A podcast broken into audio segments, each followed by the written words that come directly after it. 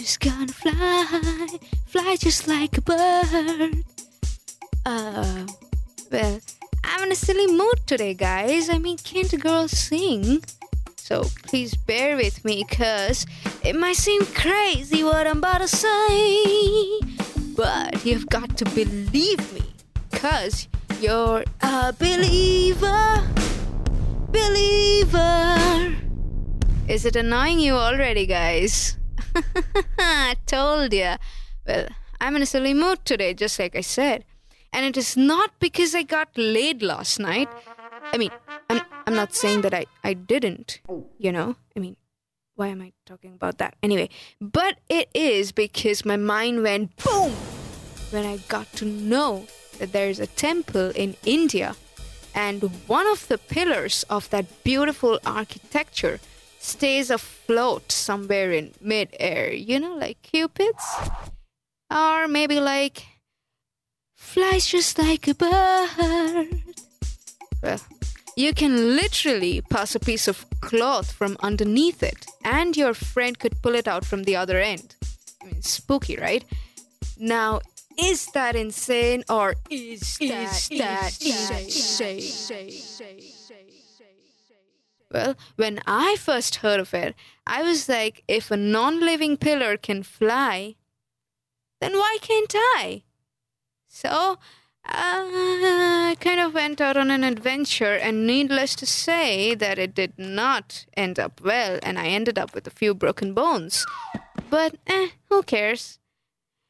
This pillar sits there, I mean, floats there, you know, since the 16th century, and you can't stay put in one freaking relationship even for 16 minutes. I mean, take a break, guys. If you guys want to find out more about this weird levitating pillar in the temple of Veerabhadra, India, then stay tuned to your awesome host Sony with an I in your favorite show, Traveling Tushy, where she brings to you some of the most exciting, interesting, weird, and a few disturbing facts or stories you probably never heard or even thought of before from all over the world. And I just spoke in third person perspective. I mean, what, where are my medicines?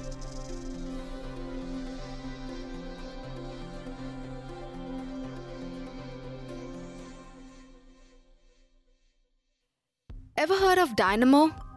You know, uh, Dynamo the magician, you know, the one who walks on water and stuff, you know? Basically, my eyes fell out of my socket when I first saw him levitating and walking on air like Jackie Chan falling off a 10 story building without a harness. I mean, okay, that's Jackie Chan. So, anyway, I was starting to believe Santa is real, Mama, when they had to break the magician's code for three f- seasons. And what was up with his mask, though? I mean, dude. Anyway, my fantasy didn't even last for two minutes. But no magician in the world could break the code for this levitating pillar. So, mm, let's talk about some history, shall we? I know it might get a little boring, but you'll like it. So, the beautiful 16th century Veerabhadra temple, also known as Lepakshi temple, is located in the small historic village of Lepakshi in the Anantapur district of Andhra Pradesh, India. Built in the typical of Vijayanagara architecture, the temple features many exquisite sculptures of gods, goddesses, dancers, and musicians, and hundreds of paintings all over the walls, columns, and ceiling depicting stories from the epics of Mahabharat, the Ramayana, and the Puranas. This includes a 24 feet by 14 feet fresco of Veerabhadra, the fiery god created by Shiva on the ceiling, which is the largest fresco of any single figure in India. Awesome, right? Well, at the front of the temple is a large Nandi, which is basically a bull, the mount of Shiva, which is carved from a single block of stone and is said to be one of the largest of its type in the world. Mm-hmm. But the architecture wonder we are talking about is one of the 70 pillars that is off the ground. The base of the pillar barely touches the ground and is possible to pass objects such as thin sheet of paper or a piece of cloth from one side to the other. But was the pillar built this way or did it get dislodged somehow? How is the pillar floating? How did it happen? Well, everything after this teeny tiny levitating break. Stay tuned and dare you go anywhere. Oh, just kidding. Mm-hmm. no, I'm not, actually. Traveling Tushy will be back before you say, weirdo, weirdo, weirdo, weirdo.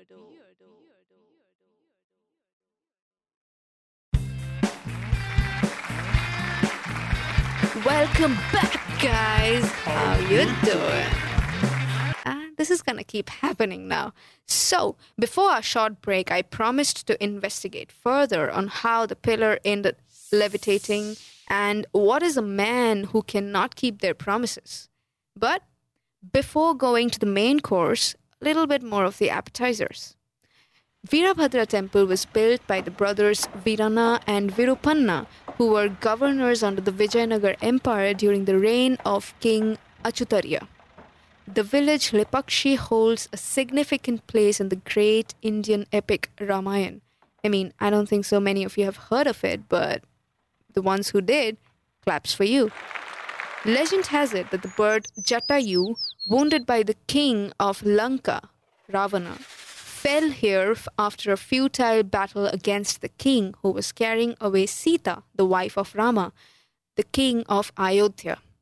When Rama reached the spot, he saw the bird and said compassionately to him, Lepakshi, meaning arise, bird, which is translated from Telugu. Now, whenever there is a mystery, there's a story, or should I say, many stories, or rumors? Well, it is believed during the pre independence era of India, a British engineer who wanted to know how the temple was supported by the pillars tried to move one of the pillars. I mean, wow, so cool, man. And it caused the movement of as many as 10 pillars around to maintain the balance. I mean, what were you thinking, really, dude? The temple, as well as the pillars in the temple, was designed to resist earthquakes. Well, in another story, the British government decided to do some repairs and attempted to remove the pillar. But they couldn't because it was fixed so perfectly. I mean, duh. They could only just, you know, dislodge it, like, you know, just shift it from a little tiny, teeny, tiny bit.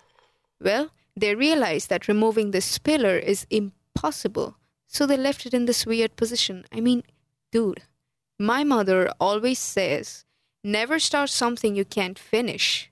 Well, clearly their moms did not teach them the same lesson. They should have. Well, it is never a good time to bid adieu, but I gotta rush to the cafe, otherwise, the cows flying around in my stomach right now are gonna jump out of my body and dance around in the streets of Columbus. I'm not gonna want that. Anyway, so I will be back again the next time with another mysterious story, and this time I won't go so easy on you. So, all those faint hearted people, adult guidance is recommended, and I won't judge if you would borrow some diapers from your infant children or siblings.